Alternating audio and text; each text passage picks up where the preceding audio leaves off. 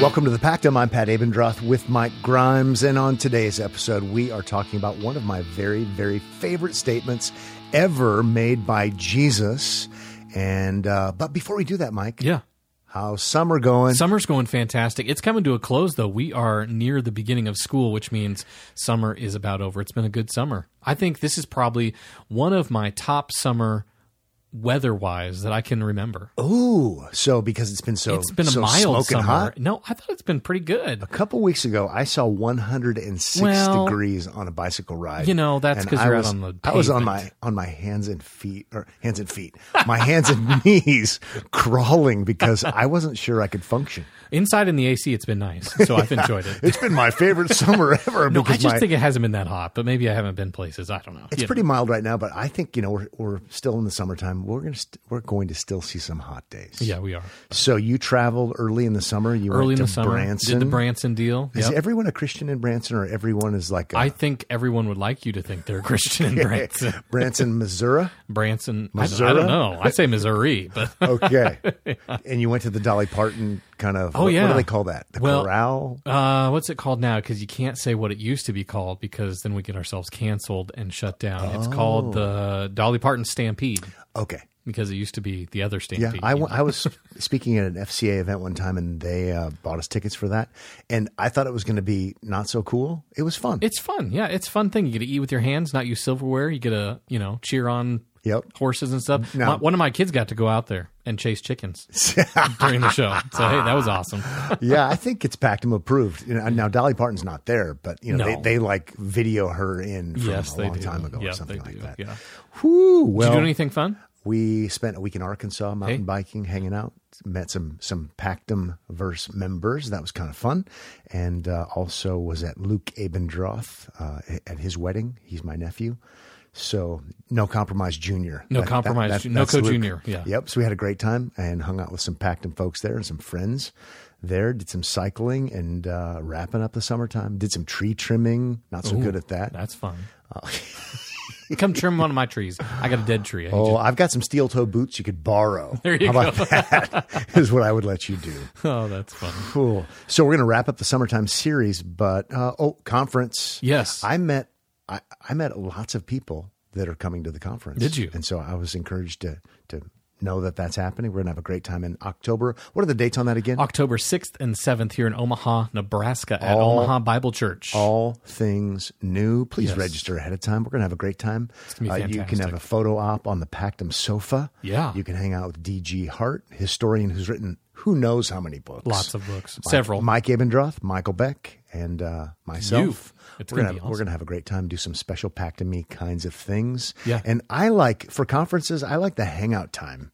uh, Sure, as yep. much as the actual lecture. So Yep. I can listen to lectures anytime, YouTube, you know, podcasts, but actually hands-on time, hanging out time, hair down time, all that kind of stuff. I think is is actually worth it. It's why I actually go to conferences. Yeah, lots of fun. It's the best part of all. It is good. So if you want to get signed up and registered to join us for that, you can go to thepactum.org and click on the link that'll take you to get signed up. It's 25 bucks, quick and easy. Do it right now. Do it. Go for it. On today's episode of the Summertime series, we have a what interview? It's an interview. yes, an interview you with, with R. Scott R. Clark. Scott Clark, my friend Scott Clark. I actually saw him when I was in California. Scott and Barbara, a dear and sweet couple who are good friends of the Pactum. I'm thankful Yes, for the Clarks. And so this on this interview with Scott Clark, we talk about that great, great passage uh, in Luke chapter 10 where Jesus says, "Do this and live." Hmm, yeah. And it's one of my favorite statements because it makes so much sense of the Bible. Do this and live. If you want eternal life, you have to do this. You have to obey the law personally, personally, personally. Did I get that right? You said personally twice. perfectly, personally, and perpetually is kind of the way I like to say it. And uh, we know that no one has done this. No one can earn eternal life by obeying because we're in Adam, but we know that the Lord Jesus Christ fulfilled the law on our behalf. It makes so much sense of the Bible, what God requires, what God provides through the Lord Jesus Christ. And uh, it's an awesome, awesome episode, and I think you will appreciate it. Yeah. So enjoy this episode of the Pactum and enjoy the end of your summer. Summertime, summertime, summertime, some, some, summertime, summertime, summertime, some, some, summertime, summertime, summertime, some, some, summertime, summertime. It's summertime. Hey everyone, and welcome to the Pactum. I'm Pat Abendroth, and on this episode, we're going to talk about do this and live. It is one of my very favorite topics. This is episode 51. I'm not with Mike Grimes today in our posh Pactum studio, but I'm not alone. I'm with some of the Pactum verse posse I'm looking at right now. A whole room of Pactum friends. Thankful for that. And I'm on campus of Westminster Seminary, California. Why, you might be wondering? Well, to interview one of my friends. One of my friends about one of my very favorite topics, something he knows a lot about, a very important topic. Our guest is a minister in the United Reformed Churches in North America, professor of church history and historical theology at Westminster Seminary, California.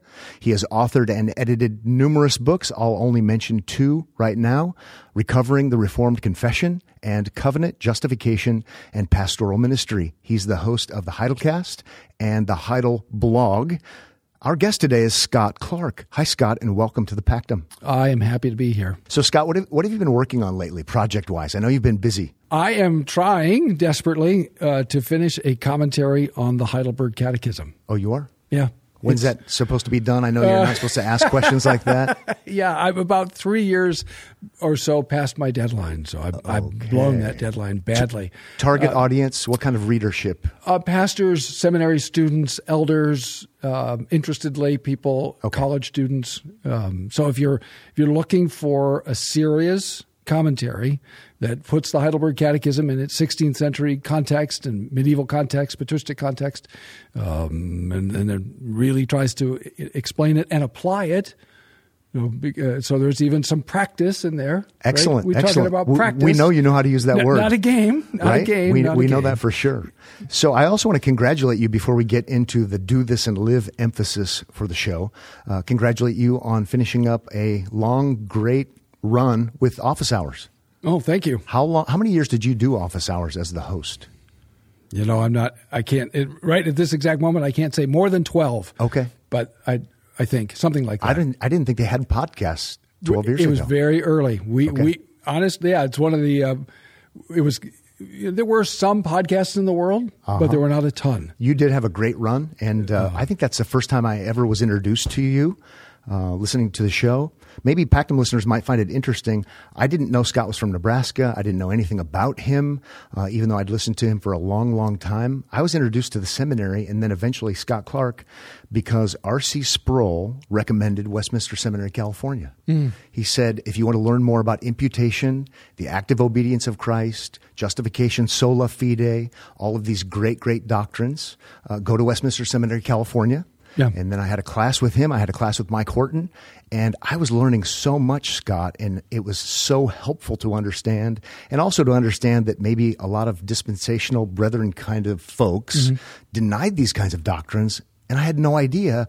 And so I bought every book Mike Horton ever wrote. I kid you That's not. not a small investment. I bought them all, and then I thought, what else do I need to learn from that seminary? And so I started listening to Office Hours. I listened to Mm. every single episode. So thank you. You had a big influence in my life. And then I found out you liked Runza. I now out, you have to explain what that is. I, I found it- out you were from Nebraska, and so you lived in Omaha and Lincoln, and all of a sudden we eat at the same kind of places, and uh, we've been friends for some time now. And I'm really grateful for you and for your influence in my life and helping me when I need help theologically. So thank you very much, Scott. I'm grateful for you. So I love Omaha Bible Church and and recommend it to everybody who asks. Do you remember the time when you came one Sunday and I greeted you at the door with your wife, and uh, I knew you were coming, and then the next week I didn't know you were there, and I said something. I was respectful, but something about a theologian being here last week and intimidating and all this kind of stuff. And uh, little did I know, after the service, you patted me on the back and said, "Hi, Pat. How you doing today?" Yeah, no, it was fine. It was fine. I, I've Oh. been in services where people didn't know I was there and and said other things. So well, yeah, th- there is that. no, that was fine. It, it's uh, it's always very edifying and, and encouraging, and, and the people have always been very gracious and and um, So I, I love it there. Great, appreciate it. So, do this and live. Today, if you're wondering what that means, do this and live, you're listening to the right podcast and the right episode. If you already know what do this and live means, I think you're also listening to the right podcast and the right episode. And I'm so thankful that we're talking to Scott Clark today about this matter, do this and live. My first question for you, Scott, is where does that statement come from? Do this and live. Where is that from? Is it in the New Testament? Is it, is it in the Old Testament? What's the origin of do this and live? Well, I go to uh, Luke ten twenty eight. Good because that's in my notes, so I'm thankful that, that, you're going there. So that's the first place that uh, that you can go. Okay. So so this is the the lawyer. Uh, who already probably thinks in terms of, of works, right? If you ever talk to a lawyer, um, I have I uh, because I'm involved in, or, in an organization now. We have a corporate lawyer. Okay, so that's been a life changing experience. so I've uh, I've been helped by lawyers before in the past, and uh, but I've never actually employed one. I think they're helpful sometimes, think, and they're yes. they're hurtful at other times. yes. Well, I now know the uh, what the expression "time is money" okay. means. I know, I know what that means. So uh, a, a lawyer stood up to test Jesus, and he said, "Teacher." What shall I do, just from the ESV, to e- inherit eternal life? And uh, Jesus said, uh, What is written in the law? How do you read it? And then the lawyer said, You shall love the Lord your God with all your heart, with all your heart, with all your soul, and with all your strength, and with all your mind, and your neighbor as yourself. And uh, Jesus said to him, You've answered correctly. Do this, and you will live. Ah, there it is. Do this, and you will live. And we've shortened it to say, Do this and live but do this and you will live. That's where it comes from. It comes from Luke chapter 10. It comes from Jesus. Uh, it's also used in, in, the Old Testament. In the Old right? Testament, so yep. uh, Leviticus 18.5. Yep. And in Leviticus 18:5, God says to his people, "You shall therefore keep my statutes and my rules. If a person does them, he shall live by them. I am Yahweh." There it is. And so, and we have some good insight as to what that means because Jesus obviously would know what it means better than anyone else.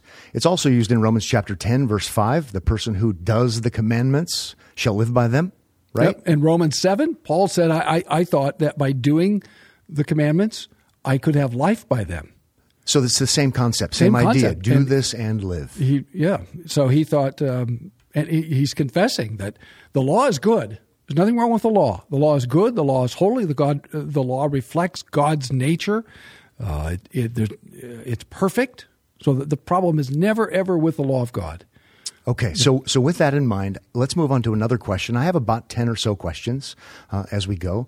So the next question then is: We see it in the Bible. We hear it from Jesus. What does it mean? To do this and live, do this and live in what sense? Do this and have a happy life, a fulfilled life. As long as you do this, you'll be prosperous. Oh, no, it means obey the law perfectly or go to hell. Oh, okay. And suffer eternally uh, w- without remission. So I noticed you drew special attention to verse 25 back in Luke 10. It is about eternal life. Yeah. So it's not about a fulfilled life, although no. if you could do this and live, you would have a fulfilled life. But the question is not about that right? Well, or you or you get nailed to a cross. Jesus did this, and he got nailed to a cross. I see what you're saying. He's so, he's the unique one who did this. He's the he's the unique one. So yep. I mean, even doing all of this doesn't necessarily lead to blessedness in this life. It's I see. At least, yes. at least after the fall. I see. Yep. yep. Now, before the fall, it was different, right? In my mind, and in and in our tradition, that's where that go. It goes back to um, God came to Adam before the fall and said, "You can eat from any of the trees in the garden, except for this one. Um, you can you can eat from the tree of life, but you cannot eat from the tree of the knowledge of good and evil. The day you eat thereof, Genesis two seventeen, you shall surely die. And right. and that was basically that was the Ten Commandments in one sentence. Uh, the, it, it, what God was saying to uh, Adam, as the representative of, of, all humanity, love me with all your heart, soul, mind, and strength, and your neighbor as yourself. And, do do and this and live. You'll gain eternal life do for, this the, and live. for those it, you represent, for yourself. That's right. If you obey this law, you will enter into a state of blessedness with me, you and everyone whom you represent. Yep, which fits Romans chapter five and and and seven in a way. So uh, Adam had the potential within him to do it, and had he uh, obeyed, had he chosen to obey, and then they were given a test, and they failed the test. Perfect. All, all they had to do was Not perfect. obey. They had they had it within them. They were not fallen. They were not sinful. They were not corrupt. And mysteriously, uh, they chose to uh, believe a lie, to to break the law, to steal, to covet, um, to commit idolatry. So do this and live. We, we really can't stress the importance, right? Uh, enough. know, you it's absolutely basic. If you don't understand that principle, then you you really fundamentally don't understand the Bible. Excellent. Because Yep. it's it's uh, theologically considered that principle is half in a sense, it's half the Bible. And Scott, the reason I wanted to talk to you about this is I know you have strong convictions about this matter because you need to, because it's so important. And so as people are listening to this, I, I would like them to hear us say over and over again, I'll try to do my part in doing that. Do this and live. Do Yeah. this and live. If you hear that statement, whether it's directly like that or similar to that, do this and live, we have to understand what that means or we don't understand the Bible. We don't understand salvation. We don't understand our sin. We can't stress it enough how important this matter is. And Correct? it- uh, amen. If you don't, and when I didn't, I'll, I'll just speak personally. Um, you, you know, there was a way in which I could articulate this theoretically, but I did not get this principle, for example, relative to preaching for a long time. Um, it, I just, I didn't, um, and so I would uh, preach a gospel sermon. I remember preaching a whole series. I preached through the entire book of Exodus very closely, you know, carefully, grammatically, historically, redemptive historically, whole nine yards. And at the end of more than one of those sermons, I remember basically coming back to the people after after having said the Lord graciously delivered you out of Egypt, and then coming back to them and in effect at the end of the sermon saying, "Do this and live." Um, so, as a pastor, uh, not recognizing the difference between do this and live, and Christ has done this for you, and therefore you live in light of that, right? Not making that distinction. I kept putting my my, people uh, unintentionally back under the the do this and live principle, and it it was making them miserable. It was definitely making me miserable, Right. And it, it was very frustrating, and I didn't uh, understand uh, what I was doing. It took 10 years for me to find out what I was doing. And, and I'll give credit. It was Mike Horton uh, in a summer conference here on this campus, about seven yards behind us in the, in the student lounge. Which We didn't have the chapel back then. And Mike stood up and gave a 20 minute talk on the difference between law and gospel relative to preaching. So that's related to this whole thing, the law and gospel, because th- that's really do this and live about. law. Yep, Yeah, absolutely. When, when you when you're talking about do this and live, you're talking about law, and when you say Christ has done for you, you're talking about gospel. Outstanding. So if you don't make that distinction, Martin Luther said, if you can't make that distinction, you don't understand the Bible. If you can make that distinction, you're a theologian. If you can't make it, you're not a theologian. I've I've heard you make this confession before, so I appreciate it. We we theoretically have the special thing on the pactum called pactum absolvum. No, we don't actually, so I can't absolve you, but I do appreciate your honesty. so now, now let's talk about theological categories. Uh, the, not not theological categories, but let's talk about other points of theology that are relevant to this. Let's talk about do this and live as it relates to the covenant of works. Let's talk about it as it relates to justification, the imputation of Christ's righteousness, because these things are related, correct? Well, they are. Uh, the the righteousness which is imputed to us is Christ's doing, so that we can live. So righteousness means adherence to law. Christ Christ a- uh, actively suffered his whole life. So we t- we distinguish conceptually, not chronologically, but Good, conceptually between two aspects of Christ's obedience: his active obedience and his suffering obedience. Passive, in this case, is really Latin. It's it's almost a transliteration. I told you you couldn't use any Latin, so Sorry about that. It just comes out. I, it's the, it's the one Pentecostal aspect in me. Is, Okay, is the, okay. the Latin comes out from time to time.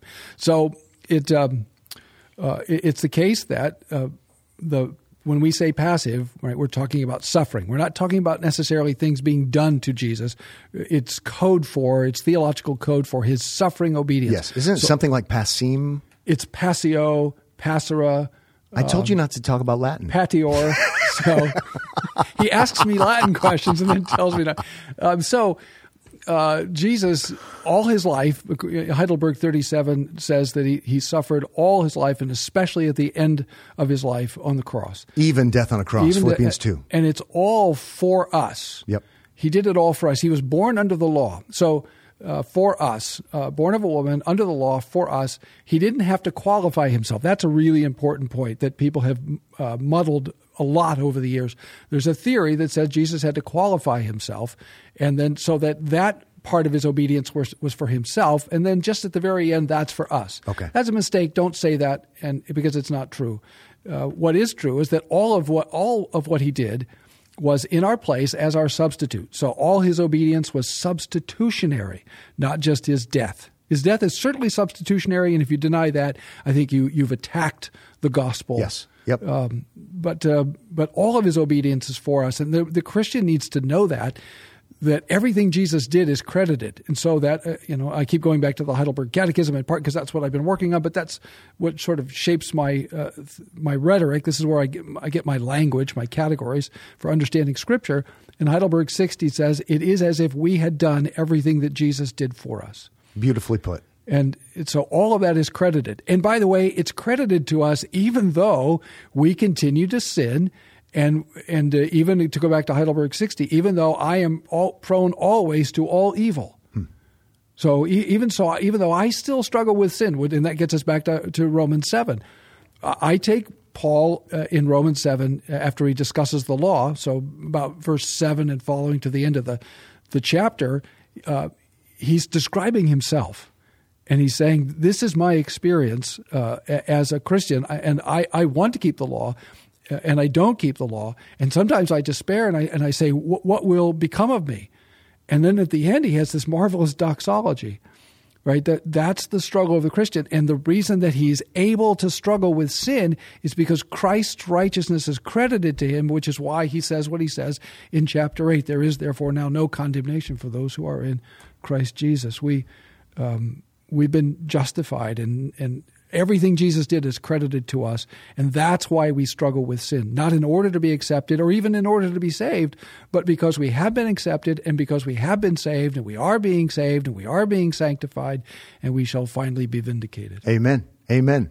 So we have Jesus perfectly obeying because Jesus did this so that we might live, so that we might have life. Correct? Am I getting, Amen. am I getting it right? This You're is- getting it right. This is Romans five eighteen. Uh, this is the do this and live principle. He does it. Sometimes we call it the covenant of works. Yeah. Right. Because salvation is by doing this. Right. There are two, yeah, two covenants in the Bible that, that cover all of Scripture, and they're not just historical; they're theological. Uh, the first is the covenant of works before the fall, and the second is the covenant of grace after the fall. God came to, and, I- and, and most of us would say it was God the Son who came to Adam and Eve after the fall, and uh, he said, "What are you people doing?" That's a paraphrase. what are you people doing? And, and um, that that was God the Son, and it was God the Son who said the, that the the, uh, the seed of the woman is going to crush the serpent's head, and the serpent is going to strike his heel. Right? The Son said that to Adam about what what he himself was going to do when he became incarnate.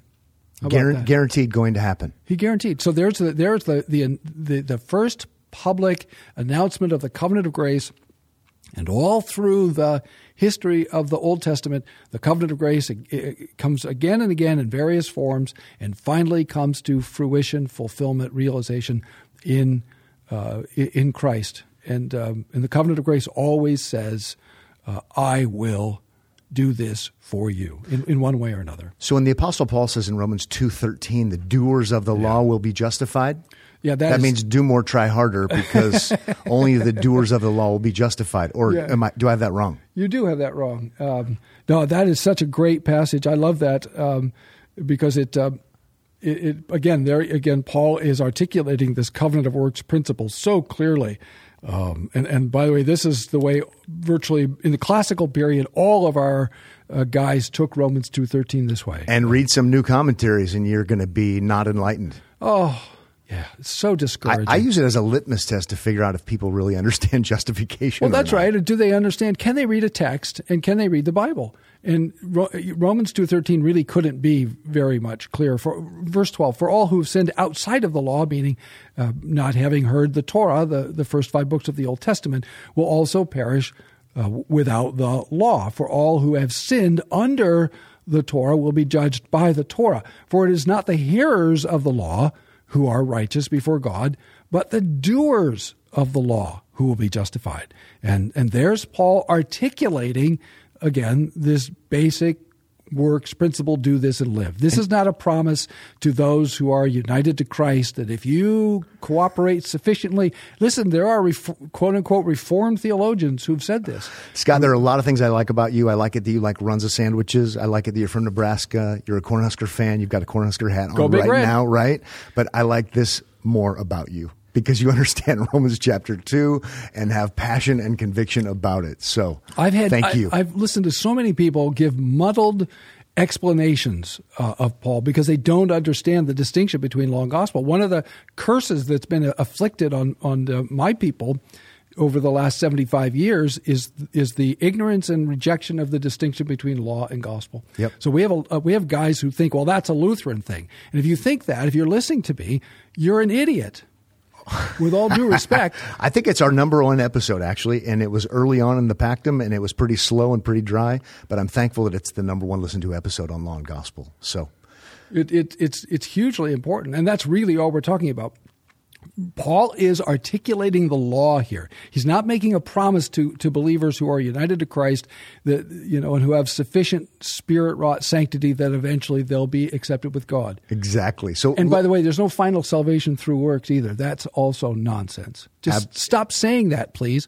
And I'm talking to you, John Piper, because I know you listen to every episode of the Pact. There you go. We're actually going to get to that in a little bit. So we, we better hustle though. You're gonna you're gonna be out late. Your wife's going to be worried, wondering where you are. Oh, t- the Heidel she- dog is not- going to be she's not- extra yeah, spicy. Well, she might be, but the, the wife's not too worried about me. Okay, so why would anyone oppose this? The, this do this and live reality.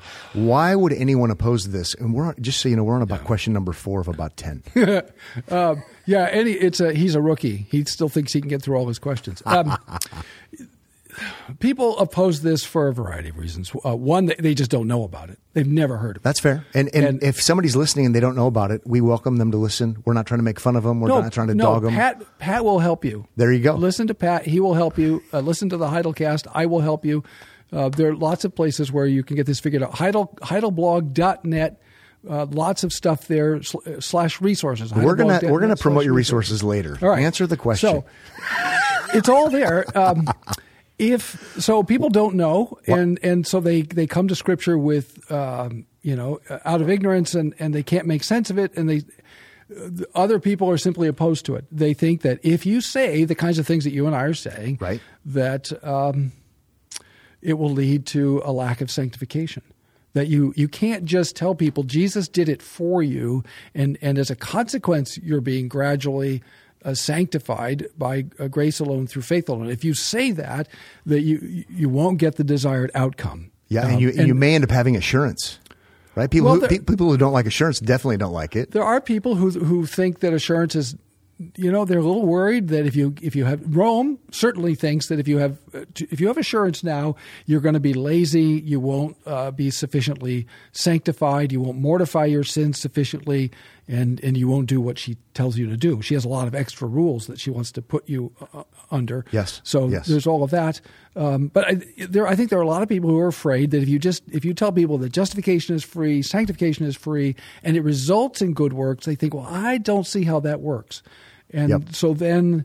Um, so, you know, it, it is a kind of rationalism that says, I know what I want, and, and the way you're telling me to get it is indirect right? This is uh, I, the, the way I'm advocating is uh, very beautifully uh, described in a volume, the title of which is "The Gospel Mystery of Sanctification." We're fans. It's two, a great two, two episodes on it.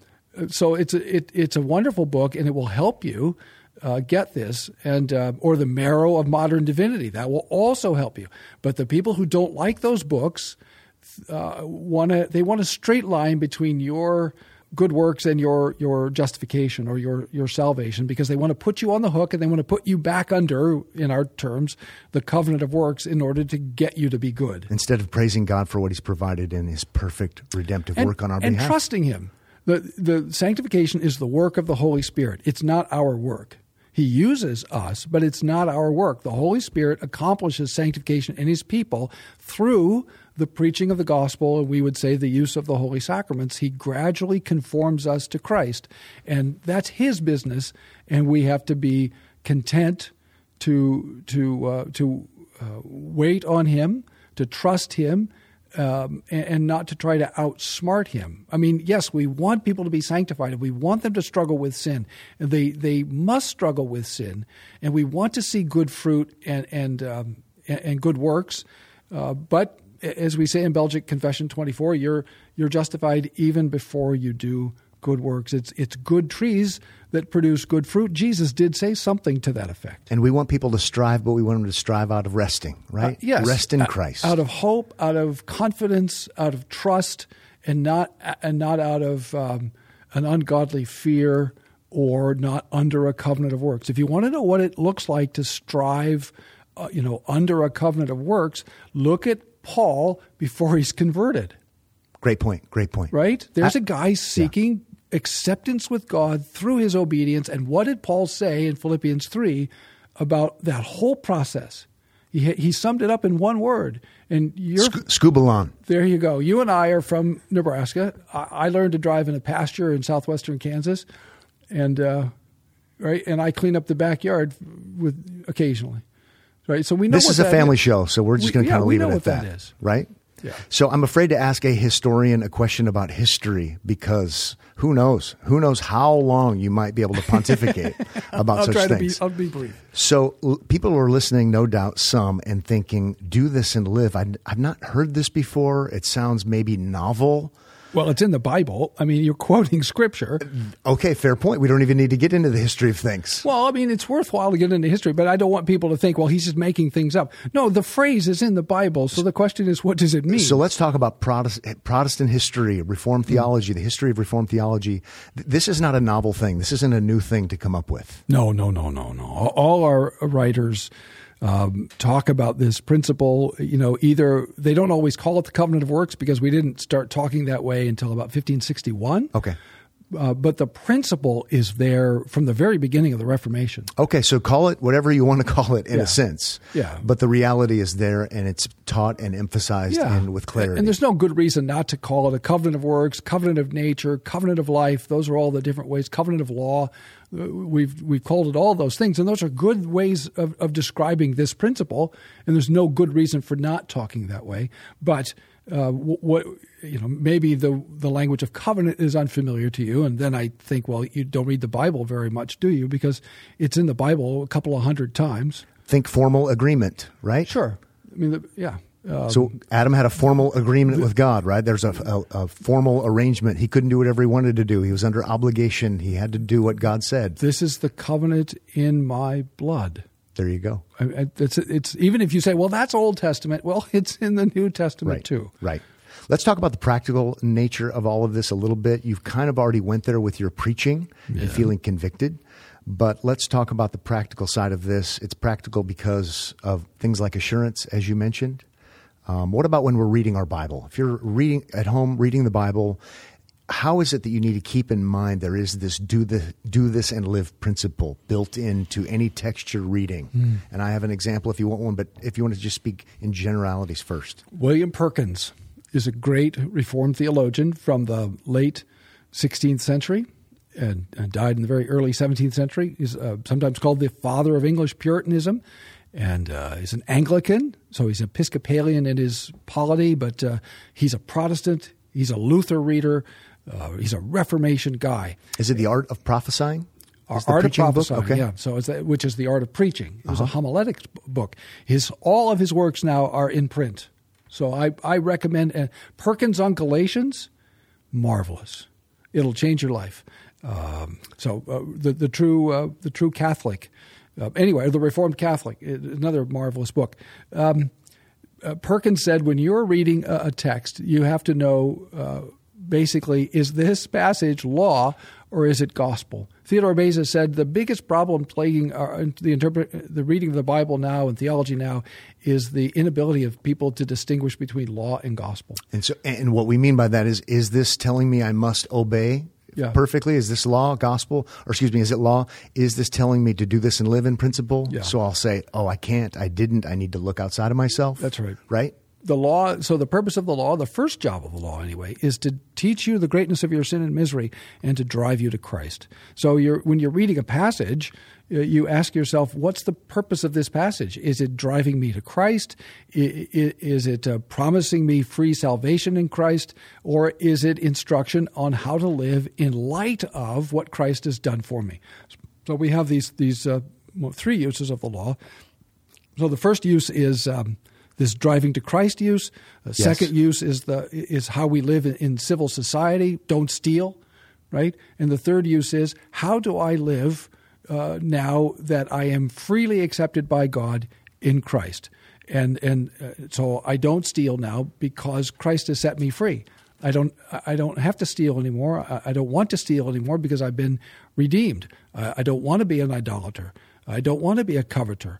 Uh, I don't want to be an adulterer and um, and so the the law norms your, your Christian life. So I say that just so that people don't think, well, you people are you lazy, morally lazy, free grace people, and you don't have any place for the the law, the law in the Christian life, and that's just nonsense. Of course we do. Yep. Okay. I have a text, and I'd like you to talk to me about whether or not it's law or gospel. So I think I saw this perhaps um, in your house on some kind of needlepoint crochet framed on the wall. I kid, uh, but I'm sure it's in some of our listeners' homes on a plaque or something like that. Uh, they say it's their life verse. How about this? He has told you, oh man, what is good and what does the Lord require of you but to do justice and to love kindness and to walk humbly with your God? Micah 6 8. Is that law or gospel? It's law. Um, Say what? It's law. Seriously? Yeah. So we, we have we have law verses hanging up in our in our house. Is, yeah. is that okay? No, that's fine. You just have to understand what it is. The law is good and, and holy and just and right and and uh, in Christ, if you're united to Christ, who is your law keeper for you, who's your substitute, and you're not intending to to uh, uh present yourself to God on the basis of your obedience then this is fine. Now, if this is your life plan and this is how you plan to present yourself to God, you're in a lot of trouble. It, because it's really a do this and live kind of it text. It is a do this and live, right? This is what Yahweh requires. Um, that's the word there. That's the Lord's name. This is the covenant God. What does Yahweh require of you? Do justice. Well, uh, are you underpaying your employees? How's that going for you? How's that going for you? Are you underpaying your employees? Are you treating them well? Right? Um, are you are you loving your neighbor? Uh, did you, uh, you know, run a stop sign? Uh, did, you pay your taxes or did you cut corners somewhere? Uh, so there's a C- I, just thinking about that. There's a CPA in the room. So um, right, uh, do you love kindness? Have you walked humbly with with your God and and right? Have you done that? Have you really hit that mark? Because the law said, "Cursed is everyone." Galatians three ten. Paul quotes this. He's quoting Deuteronomy. Is it twenty seven twenty six or twenty six twenty seven? I don't know. I have a block. I can never remember. It's Too either, much NutraSweet. It's earlier either 26, 27, or 27, 26, but it's in there. Speaking of obeying the law today, Scott, you, I told we were texting back and forth. We were riding, ride, bicycling, cycling today. How are you texting me while you were bicycling? This smart kind of phone here. I wondered and, what you and, were doing. And, yeah, and so I said we were in Elfin Forest, and uh, Scott said, "Oh, be careful the cars or something like that because they're known to drive 40 and 45 miles an hour and crazy." And because so, it's, it's a lot of tight, windy turns in there. Scott, the funny thing is, we were riding 40 miles an hour. Oh, good for you. I, well, okay, I have seen more than one bicyclist on the side of the road, so it's like yeah. a, a, like a gazelle down on the. No, in, I, in we appreciated that you were looking out for us, but it was just kind of funny. You that, were going faster yeah, than the cars. We, we were being lawbreakers. Perhaps I heard as a rumor. So cursed. I mean, I think the speed limit's forty or forty-five, but just they, people want to hit you. So cursed. The, Galatians three ten says, "Cursed is everyone who does not continue to do everything which is written in the book of the law." So you don't. It's there's no trying, right? There's only doing. Right? I'm, I'm always going to go Yoda. You're going to go Yoda. Yeah, it's going to go Yoda. There is no try, right? There's there's no trying. There's only doing, and there's no best effort. There's no you know partial credit uh, either you did it or you didn't. And I'm telling you, if you're listening and you think, well, I'm not bad, you are deluded. You didn't do it. Jesus did it. That's it. Okay, so let's talk about opponents. We yeah. talked about what kind of person wouldn't like this, but specifically, so the papists don't like it. They don't like assurance. They want to lower the law and make it somehow attainable uh, through some sort of sure God helping us with grace to do it through grace and works. Well, but, I mean, yeah, they sort of. I mean, they they they have two different merit systems set up. So It, but it is true. You they they do have a system of congruent merit where God imputes perfection to your best efforts. There you go. Just obviously problematic. So we're lowering the standard, like Paul yeah, talks about in Romans there- ten. There is a tendency, yeah, to cheat and lower the standard and say, well, God doesn't really expect real absolute perfection, and that that's simply not true. Jesus didn't die because God didn't accept. Uh, that, that God accepts your best efforts. So big big names that we might know, maybe in reform circles or evangelical circles of people who don't like the do this and live covenant of works law gospel distinction. So we can so we can not buy their books or people or people who recommend them. How much trouble do you want me to get into? I've already I've already gone uh, you know Okay. mentioned John Piper, but okay, so John Piper is on the list, student of Dan Fuller. He wrote Yeah. the intro to Dan Fuller's right. Unity of the Bible and made fun of this kind of stuff in the intro. Daniel Fuller uh, rejected classical Protestant theology, and Fuller set up a system of essentially justification through works. Um, and um, he rejected the distinction between law and gospel. Um, so he's a sort of ex dispensationalist of some kind, uh, Yeah. and um, and he turned to moralism as the as the consequence. And we see it coming out in some of the writings of John Piper. Yeah, so- they seem to have gotten better later on. Well, uh, but it's still in- around. in some respects because uh, he's still teaching. Uh, uh, what's the um, future grace? Thank Yeah. you. Yeah, it's future grace. So in future grace. Uh, and then in subsequent uh, sermons and, and talks and things, John has argued that uh, there are two stages. So what he did was several years ago, John embraced um, you know, justification by grace alone through faith alone on the basis of the imputed righteousness of Christ. Right. And, and Daniel was was not happy with that. But what he did was he said that's the first stage. So now we have final, uh, kind of final justification later. Well, yeah, he, he talks about final salvation through works. Yep. So you have an, initially, you, so you're you're out on bond, you're out on bail, but you're not you're not ultimately finally saved. You're out on bond. You still have to come back for a hearing, and uh, you're at, at your last hearing. You're going to be saved, at least in part, though he doesn't always say this, through your good works. Uh, Desiring God Ministries tweeted out notoriously some years ago, uh, "You are not saved through faith alone." Period. Be killing sin. Period. So his view, he even though he writes a critique of N.T. Wright, his view is in one sense very similar to N.T. Wright's. in in some respects, yeah, it's not it's not ultimately uh, fundamentally different because uh, because because he got the two stages, and this is the thing. So people always come back to me, but he says justification by grace alone through faith, alone in Christ alone. Great, that's only stage one. That's like Doug Wilson, you the, the federal vision. You get stage one, and if people only focus on stage one, well, then it sounds fine. But what about stage two? And, the, and that's the problem. We don't in Protestant theology, in Reformed theology, we don't have two stages. Excellent. Yep, that's And- that's and a if- great way to put so it. if and you've got a two-stage system, so that, for example, as as one uh, notable Reformed theologian has said uh, repeatedly, Romans two thirteen is about uh, about the spirit wrought sanctity in the believer, whereby finally he's accepted with God, and that's just nonsense, right? And so, anytime you have a two-stage system, you've got a problem. And so watch out for anybody who's talking about two stages. And there are some good people I know who talk about two stages, and it's just a, it's a serious mistake. Um, some of it's because people don't know our system.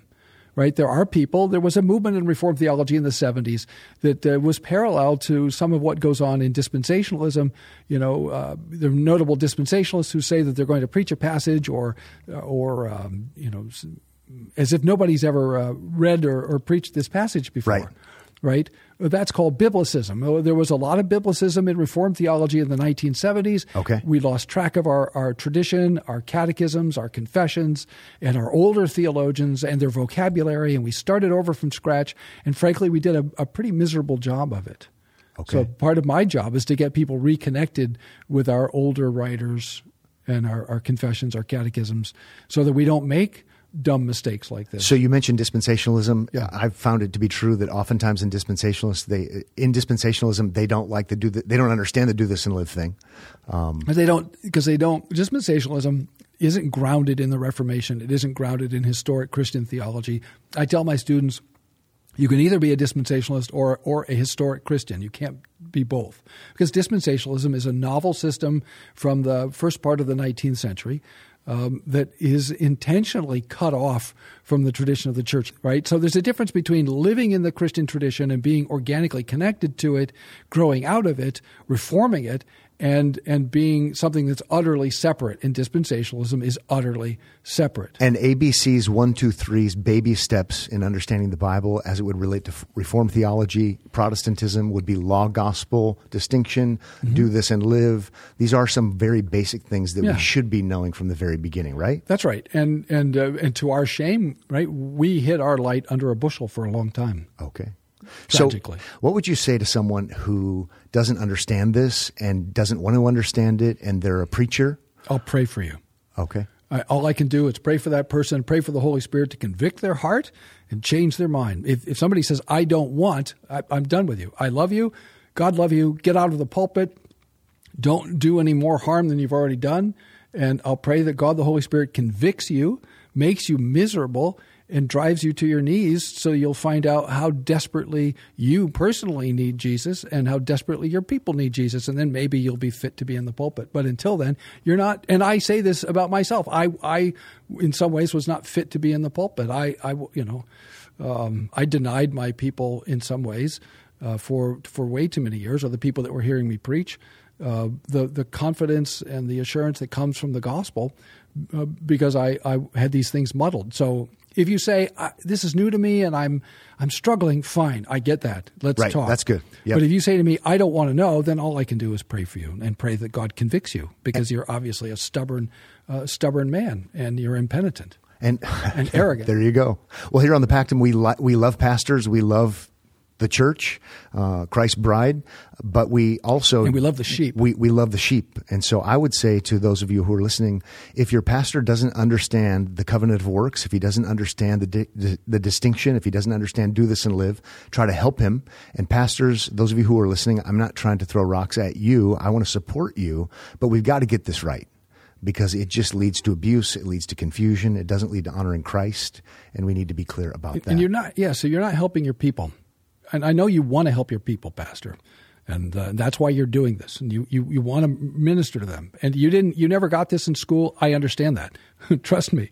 Um, but but you can get this. You can learn this, and you should learn this. And it is liberating and oh. freeing and empowering and motivating, oh. and will change your preaching forever. Absolutely. Yeah. You won't always get it right, but you'll have a framework within which to work and uh, preach and teach and you'll you'll have a way of, of going at, at at all of the all of Scripture in some way or other that will help you, and if nothing else, it will keep you from doing serious damage. Scott, I'm so grateful that we were able to sit down and do this. It's going to be a great episode. I'm thankful. I'm thankful for you. Thank you so much for doing it.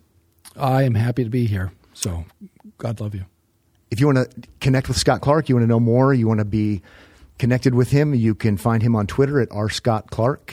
Correct? Until they throw me off, yes. Or Gettr at R. Scott Clark. Yeah. You can find him there. Just in case they do throw me off. Heidelblog heidelblog.net. Any other places where you want them to reach out to you? Mm, nope, that's it. Heidelblog.net. Okay, and then I'll post in the show notes your personal email and phone number and address.